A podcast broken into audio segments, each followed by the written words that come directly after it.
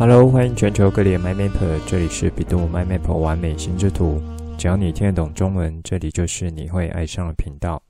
在完美心智图频道，你可以找到属于你自己的心智图样貌，可以更有效的使用心智图，喜欢上心智图。更重要的是，让你可以开心的玩乐心智图，画出你心中最美的心智图。在经过一个深层的自我提问之后，这一集我们继续来聊画好心智图的秘诀是什么。现在就来听传奇聊心智图，一起完美心智图。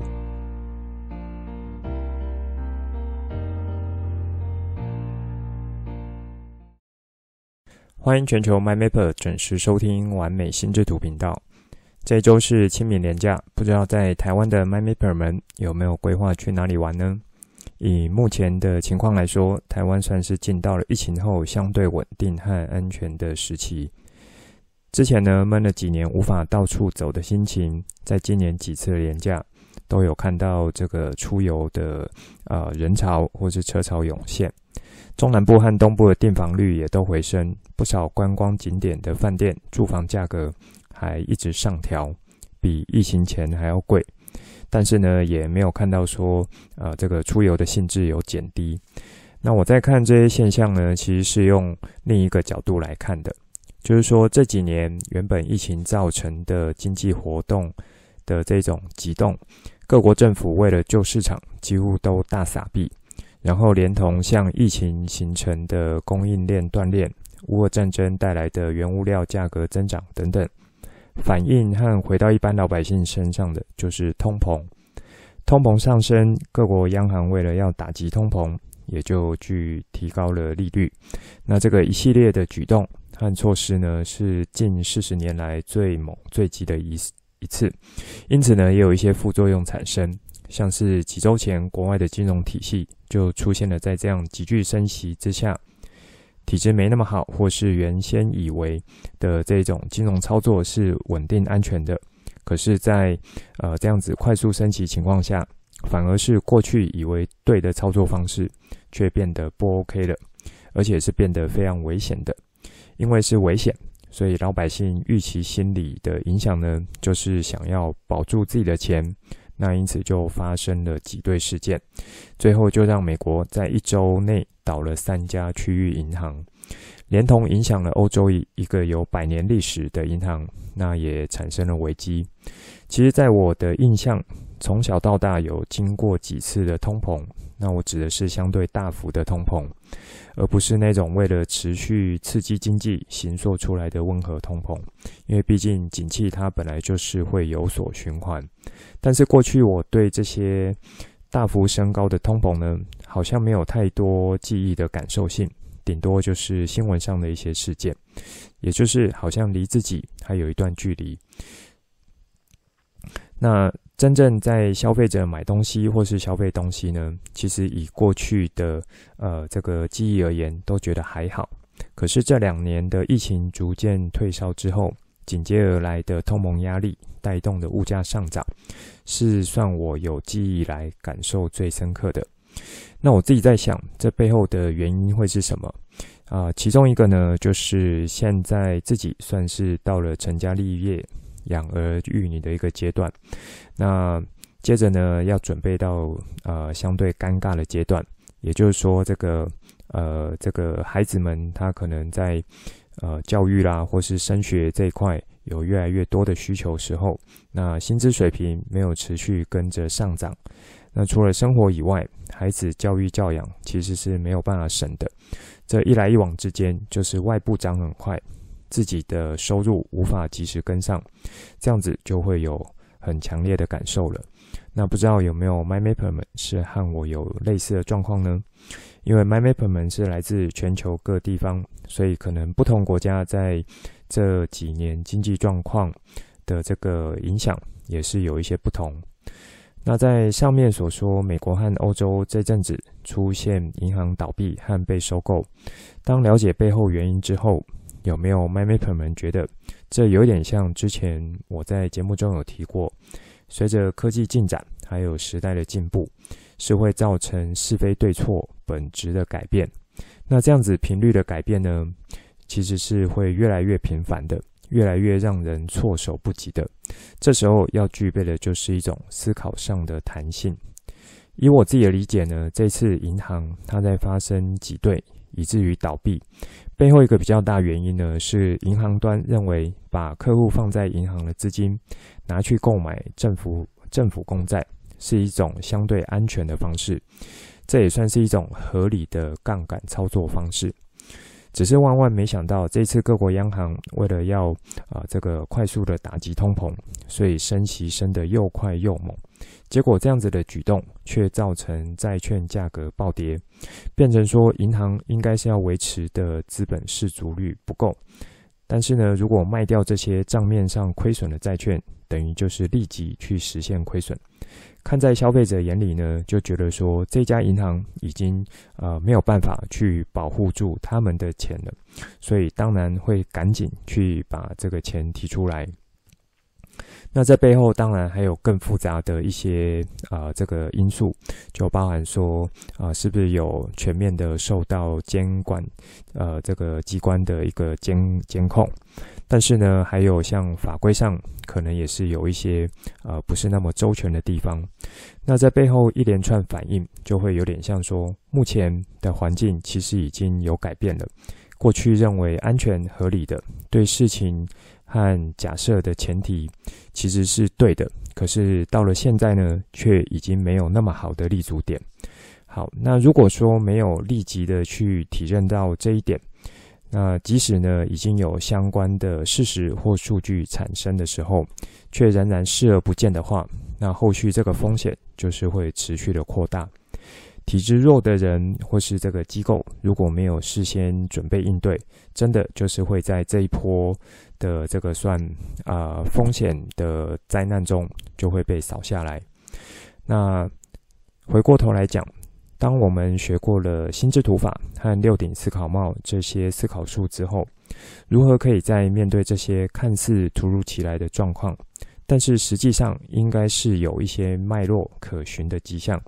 那怎么样来做好思考，当成之后面对这些状况的应对呢？我自己的看法是什么？我认为是可以透过六顶思考帽的思考拆分，那尤其是像白帽的思呃这个资料收集的角色，以及从黑帽角度的思考。那不知道一路有跟着学过来，MyMapper 们还记得黑帽扮演的角色是什么吗？答对了，黑帽呢就是要基于事实和数据。去提出符合逻辑的、具有负面风险或是提醒，以及像是警示这些相关的面向。那要特别记住的是，这些呢都是要基于合理的推论和事实以及数据所提出来的。在以白帽和黑帽角色提出之后，接着就可以从黄帽或是绿帽等其他角色来扮演，去做这个呃讨论。那这边不做太多六顶思考帽展开，如果有新加入的 MyMapper 或是已经忘记怎么操作 MyMapper，就可以回头去听这几个系列单集。在心智图法使用上呢，我觉得就是可以透过阶层思考的方式，尤其是像垂直思考，它本身就带有推演和推论这样子的一个面向，来协助做逻辑性的推论。让收集到的事实和数据是可以更准确反映出来可能会带出来的风险，借由一些分析的角度来切入，然后，呃，因为 MyMap 这个心智图本身它的一个呈现方式是有一目了然、纵览的效果，这时候如果可以再搭配像关联线技巧使用，你就可以更好的去看到以往可能没有看到的资讯连接，不管呢是风险的可能性。或是说解决方法的可能性，这些我认为都是可以借由这样子的操作来去帮你去凸显出来的。好，那这算以上，呃，这个一开始是想和大家聊的东西，因为感觉这几年真的有一种要重新建构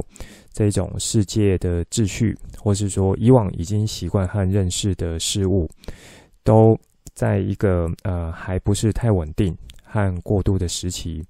那也希望这份不稳定和过渡的时期呢，可以尽早过去，然后让整个世界去、呃、进到另一个相对稳定的运作模式。在上一集，我们开始和大家聊怎么样来画好心智图的秘诀。我比较是先从心理的角度，然后回归到说，最先想要呃带大家确认的点是什么？为什么要来画这张心智图？你想要心智图可以帮助到你的地方是什么？希望这张心智图可以发挥出来的效果是什么？我是用这样子的角度来啊、带你们切入的。那不知道 MindMapper 们呃在听了上一集之后，有没有去结合一下自己的状况来自我审视一下？你的答案会是什么呢？那我自己的答案又是什么？我在这边和大家做一下分享。以心智图可以帮助到我的地方，其实也就是最初最初我想去学心智图法的一个起心动念。那时候呢，我想是学一套方法，去做到学习如何学习，思考如何思考。那学会这样子的方法之后，就可以套用到其他不同的领域上面。因此，让我可以在不同领域的学习可以更加的有效率。以我自己的结果来看是如何呢？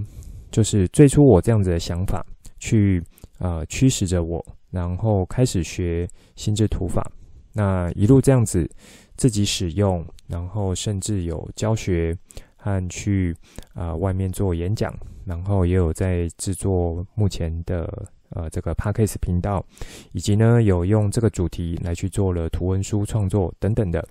以这样结果来看，那我自己认为说我对这套工具的使用有越来越纯熟，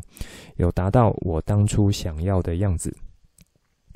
那透过心智图法或是思考其他思考术的辅助，是真的可以帮助我在学习事物也好，或是理解事物，那还有像解决问题和带领孩子们的学习，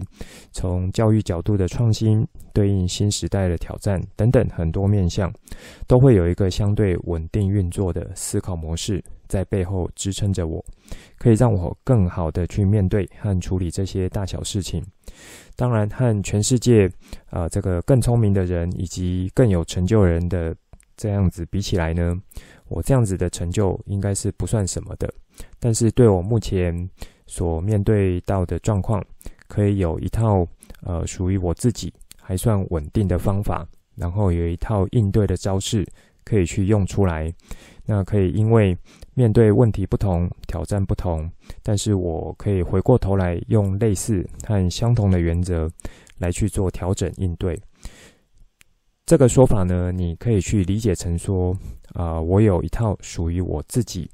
在面对这个世界可以如何生存下去，或是应对下去，然后过得更加美好的一种演算法。这这一套演算法是属于我自己个人专属的。那演算法不知道 MindMapper 们啊、有没有听过，或是有没有理解？这个算是我借用资讯领域的一个名称。如果呢是有资讯领域背景的 MindMapper，应该是可以蛮快理解。如果呃不是相关领域的呢，或是听不太懂，那可以去查一下 Google，或是说问一下 ChatGPT。好，你呢也可以很快理解成说，演算法就是一套可以帮助你。去完成一项特定任务，那有几个特定或是说明确定义的指令和步骤，去组合成一系列操作的这个流程和步骤。好，我觉得说，呃，以我建构的这一套演算法而言，它更好的地方是在于，它会属于一种有机成长的。因为心智图法的特性，还有它的结构特性，就是可以去做到延伸的同时，又能够保持一定的结构脉络，不会因为有更多资讯或是新增删减而乱掉。那以上这些呢，算是我对于第一个问题，想要心智图可以帮助到我的地方会是什么？从这样子的角度来回答。那不知道 MyMapper 们。这个有没有在、呃、思考这个问题的时候产生和我类似的经验或想法呢？尤其是一路跟着学过来的 My Mapper。那接下来在第二个问题，这张心智图可以发挥出来的效果是什么？我自己的答案会是，可以把这张心智图呃画成说以记忆为前提、美感为前提，是一幅赏心悦目，同时呢又兼具心智图法。效果的一张心智图，我在 EP 六八和大家聊学习心智图法带来正面效果中，我有提到对我自己有三个部分的这个呃影响。那分别呢，就是学习如何学习，思考如何思考，这个和前面提的也是类似。第二个呢，就是把心智图法融入到日常思考活动中之后所带来的思考能力提升，那以及在高阶思考和认知能力的培养。第三个呢，是进到心流状态之后，可以去很好的享受思考的流动，思考在大脑中的流动，然后可以不断的去触发，因此可能就会有更不一样的角度，或是说更好的角度来去看待一些问题还有事物。那这个 EP 六八单集，如果是新加入的 MyMapper，或是想再重听的 MyMapper，就可以回头去听看看。所以我在第二个问题的答案呢，就是有扣住说，啊、让每一次在画心智图的时候，是可以持续去带给我这些影响，我认为的正面影响。那这些影响如果是可以持续累积的话，它是会产生一种复利效应的。复利效应是比较在啊、呃、这个财务或是金融相关的一个名词。复利效应呢，就是可以跟着时间的累积。它的一个呃效果是会叠加上去的，而且会叠加的越来越快。那因为有这样子的复利效应产生，所以之后我可以发挥出来的力道也就会越大。好，那在这这一集呢，我想和你们来聊，当有了这一层的认知和确认之后，之后要去真正画好心智图的秘诀，就会是相对容易了。这会和上一集带给大家的这个爱因斯坦他的思考方式，就是对一个难题，他会怎么样来进行思考，是有一点异曲同工之妙的。当然了，学习心智图或是说画心智图，本质上是没有那么严肃的，所以呢，可能就会有 My Mapper 觉得说：“哎呦，Coach，你怎么呃这个这么夸张啊？把这种单纯的事情搞得很像很严肃的样子。”其实呢，我的出发点是并没有想让大家用严肃的方式来看待，而是我想把经过这几年的学习和应用，我自己理解和认知到，在画好心智图上面呢，可能会是更核心、更关键的点。我是想用这个角度来和你们聊的。当然了，从单纯画心智图这个角度，也就是从呃这个比较偏技法部分。我认为，除了持续练习之外，那还要有目的和有意识的练习。时不时呢，呃，就会呃，像是从上面上一集所带到的角度，用这个坏这个点来切入。那我觉得，呃，你常常用这个角度来自己提问一下，你要画这张心智图，想要带给你的这个效果，和你想要从这张心智图获得东西是什么？那我认为，在经过一段这样子的一种呃结合这种自我提问的练习之后，你的心智图绘制的功力，不管是手绘还是软体，都会有加成的效果产生的。接下来，我就来从实务上技法的角度来切入，应该怎么做才会是去画好心智图呢？那画好的秘诀是什么？我这边有提供三个面向，分别是中心的主题。阶层结构以及内容，说到这边，有没有 MindMapper 们被电到一下？这其实和我开播前几集想要和大家聊基础结构的时候，就有带到的三个面向。这一路的节目制作过来，如果呢我有想到的话，其实也会再做一些啊、这个陈述和提醒，也就是中心主题、阶层结构还有内容这三大块，其实就是组合成心智图。它的很重要的三个部分。好，这一集开始，我就想，呃，从这个比较技巧面，算是秘诀部分，然后再和大家聊这三个面向。这里呢，我可以先讲一个算是共通的技巧方式，也就是这三个面向都适用的。这和前面提的，呃，一个坏这样子自我提问的角度也是有一点关系。就是大家可以先想一下。最终这一张心智图要完成的样貌，你理想中的会是什么样子？这边就会带到一个算是人类独有的能力，应该说是人类独有，可以把这项能力发挥到呃最好，就是很多元或是很复杂，还有更高阶这样子的能力。其他动物也会有，可是呢，就是呃看起来目前看起来还不是那么的呃复杂，就是比较单纯的一个使用而已。那不知道有没有聪明的 MyMaper 在听了我这段描述，有猜到是什么吗？答对了，就是想象力。这时候我又要借用爱因斯坦这个人了。那爱因斯坦他有说过许多名言，这些名言都算是有经过他那一颗超级脑袋思思考过所说出来的话，所以这些话的见解，我相信它的价值是相对的高的。那我觉得 my maper 们应该也都会蛮认同，说从啊、呃、爱因斯坦所说出来的一些名言，那可以去细细的推敲和品尝他说这句话背后的一些含义。他说过和想象力有关的几句话呢，就是想象力的威力比原子弹还大，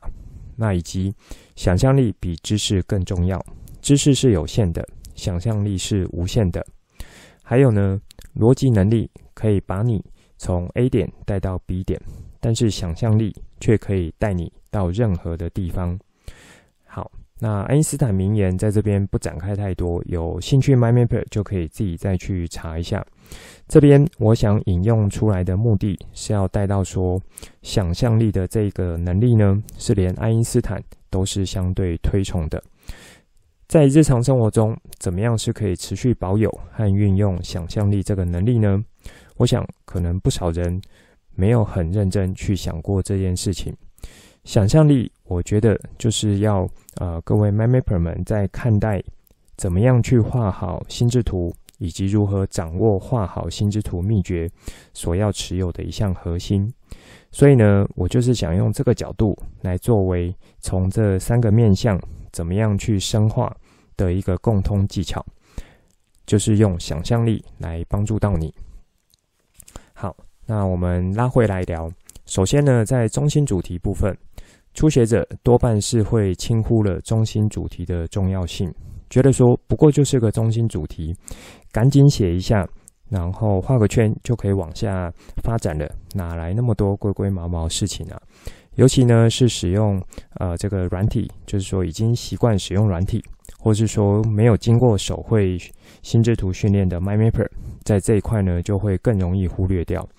当真的要进行这一张心智图展开的时候，可能呢一开始中心主题没想得太清楚，没有规划好，就这样直接展开下去，其实这会蛮容易形成一场灾难的。我觉得就是在视觉上的一种灾难，而当要进行调整的时候，可能也不太知道怎么样去调整起。这时候可能会有啊、这个已经使用软体习惯的人，他会反驳说，这个中心主题对他而言其实是 OK 的啊，那他展开出来的内容也是 OK 的，他也看得懂，那在阅读这张心智图的时候也没太大问题，难道这样子就不能算是好的心智图吗？我必须说这一点我是没有太大意见，因为心智图本来就是每个人相对主观所产生出来的东西。我想要带到是说，这张心智图可以发挥的效果有多大，能带来的价值有多大。当把这些面向考虑进去之后，我觉得大家就比较可以想通我想要带到的角度了。好，那我们回到刚刚提到的，如果单纯以资料整理而言，就是把原本条列式的内容去转成像心智图这种树状结构，那或是说转成一个一个有阶层的。我看起来像是关系图的样子，实际上软体呢，其实就有很好的一个辅助效果了。甚至呢，心智图软体它有结合了 AI 的辅助，已经可以把这项需求给直接解决掉了。就是我上一集有带到 Aura 这项软体。那如果说现代科技已经可以把这样子资料整理的脚步，啊、已经把它做得蛮好的。那我们我们为什么还要学心智图呢？为什么还要去学心智图法呢？还可以用它来帮助我们完成哪些事情？那还有哪一些是透过学习心智图法才可以去具备的能力？那哪一些呢？是透过学习心智图法去让我们的这些能力可以更好的去展现出来，然后以一种更有效的方式，或是更有系统方式，去持续的累积在我们身上。好，我觉得如果从这个角度来去思考的话，应该你就可以觉得说，原来学习心智图法可能不是只有单纯的去把它做成资料整理这么简单。这其实也就是我开播第一集一直想要啊、带给这个 MyMapper 们的一个角度。当你把它当作是一种思考工具的时候，它能够发挥的效果，还有可以展现出来的东西，才会是更多的。好，这些我认为才会是在现代以及未来是要去持续锻炼心智图法，然后让学习心智图法带来的效果可以累积的部分。那要达到这些效果，就不得不扣回到说，要怎么样去学，然后怎么样的画才叫做画好心智图，因为这样子画好，那上面提到这些效果才会比较可以达到。好，那我这边啊、就展开一下。这几年呢，我带着自己小孩在创作年度计划心智图的时候，其实就有发现到，这一路下来，姐姐她可以从一开始只用一个主题创作延伸出来，看起来呢是比较青涩的心智图作品，到目前为止，他会在一开始去定定主题之后，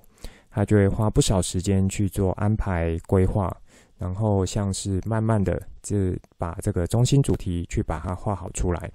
那去把这个中心主题去呃做到比较好的呈现，以这样子的角度来去创作的。其实呢，这样子是有让他的心智图画得越来越好。好，那一方面呢，是他自己目前在呃美术班念书，所以这个他在绘画技巧上的确是有比。啊、一般的这个，甚至我哦都来得好，但是我认为那个比较是个人风格的部分。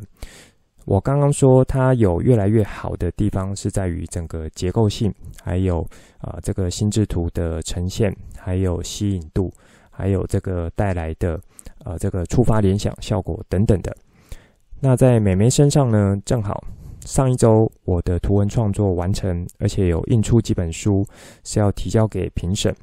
那我同时也多印了两本送给他们两位，算是感谢他们在这段创作期间给我的支持和鼓励。当美妹看着这本书的时候，她就说：“诶，书中的一些心智图范例好像都没有她的，只有姐姐和爸爸的。”听得出来她是有一点小失望。那我就趁机鼓励她说：“因为姐姐她学的比较早。”但是呢，你也是差不多年纪就开始学习画，只是你真正在画或是练习的时候，是没有像姐姐那样子愿意去啊、这个想久一点，或是说投入久一点时间，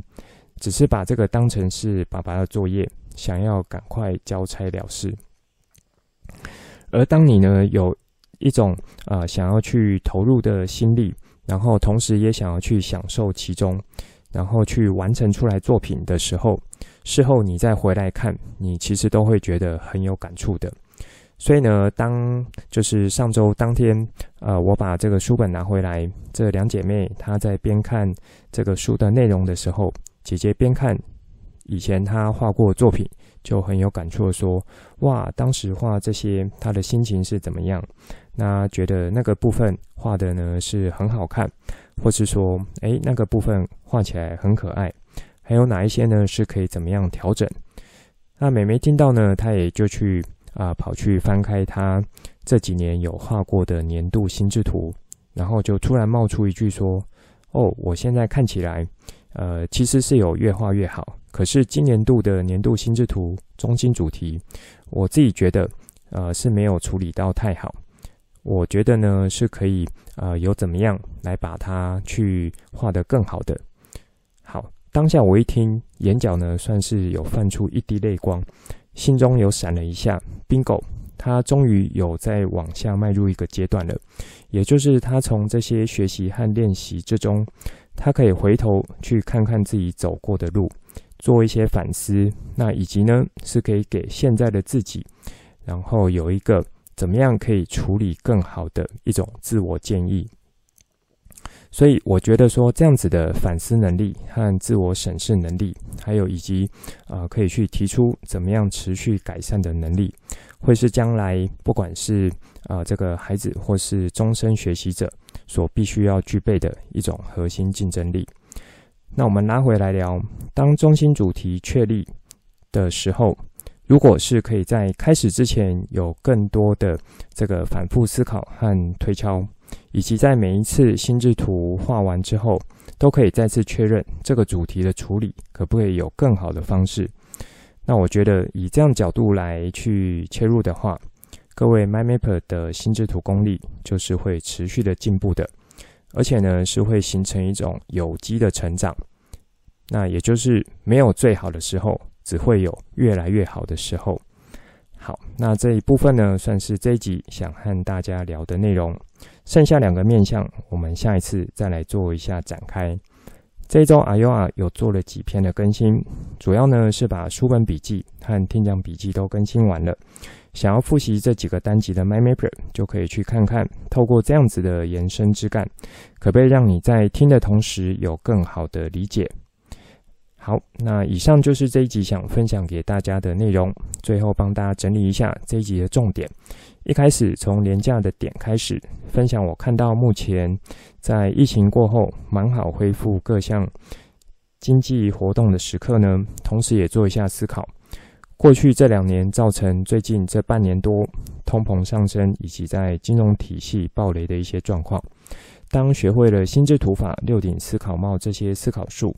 可以怎么样帮助我们来做更好的面对，以及之后再碰到类似问题的时候，可不可以去展现出更好的思考品质，同时呢，也是提升做决策的品质。这边有再次带出来说。科技进展会带来是非对错本质的改变。以往认为是对的事情，会因为时代的变迁而变得有所不同。保持思考弹性，就会是这个时代必须要持续修炼的功夫。在这里，我有展开一下我自己的看法。那借由六顶思考帽以及心智图法几个技巧，怎么样来帮助我们进行呃更高阶，或是说更不一样的思考？这一集我想继续和大家聊的画好心智图秘诀是什么呢？我先从上一集和大家聊的点做更多展开，也就是自我提问：画这张心智图，你想要心智图可以帮助到你的地方是什么？希望这张心智图可以发挥出来效果是什么？用这样子角度来去看，在这里呢，我有借用了资讯领域的名词演算法，去提出来说心智图法训练。怎么样帮助我逐渐建构出属于我自己一套去面对这个世界的演算法？那也有再次延伸出来啊、在 EP 六八和大家聊的学心智图法带来的正面影响，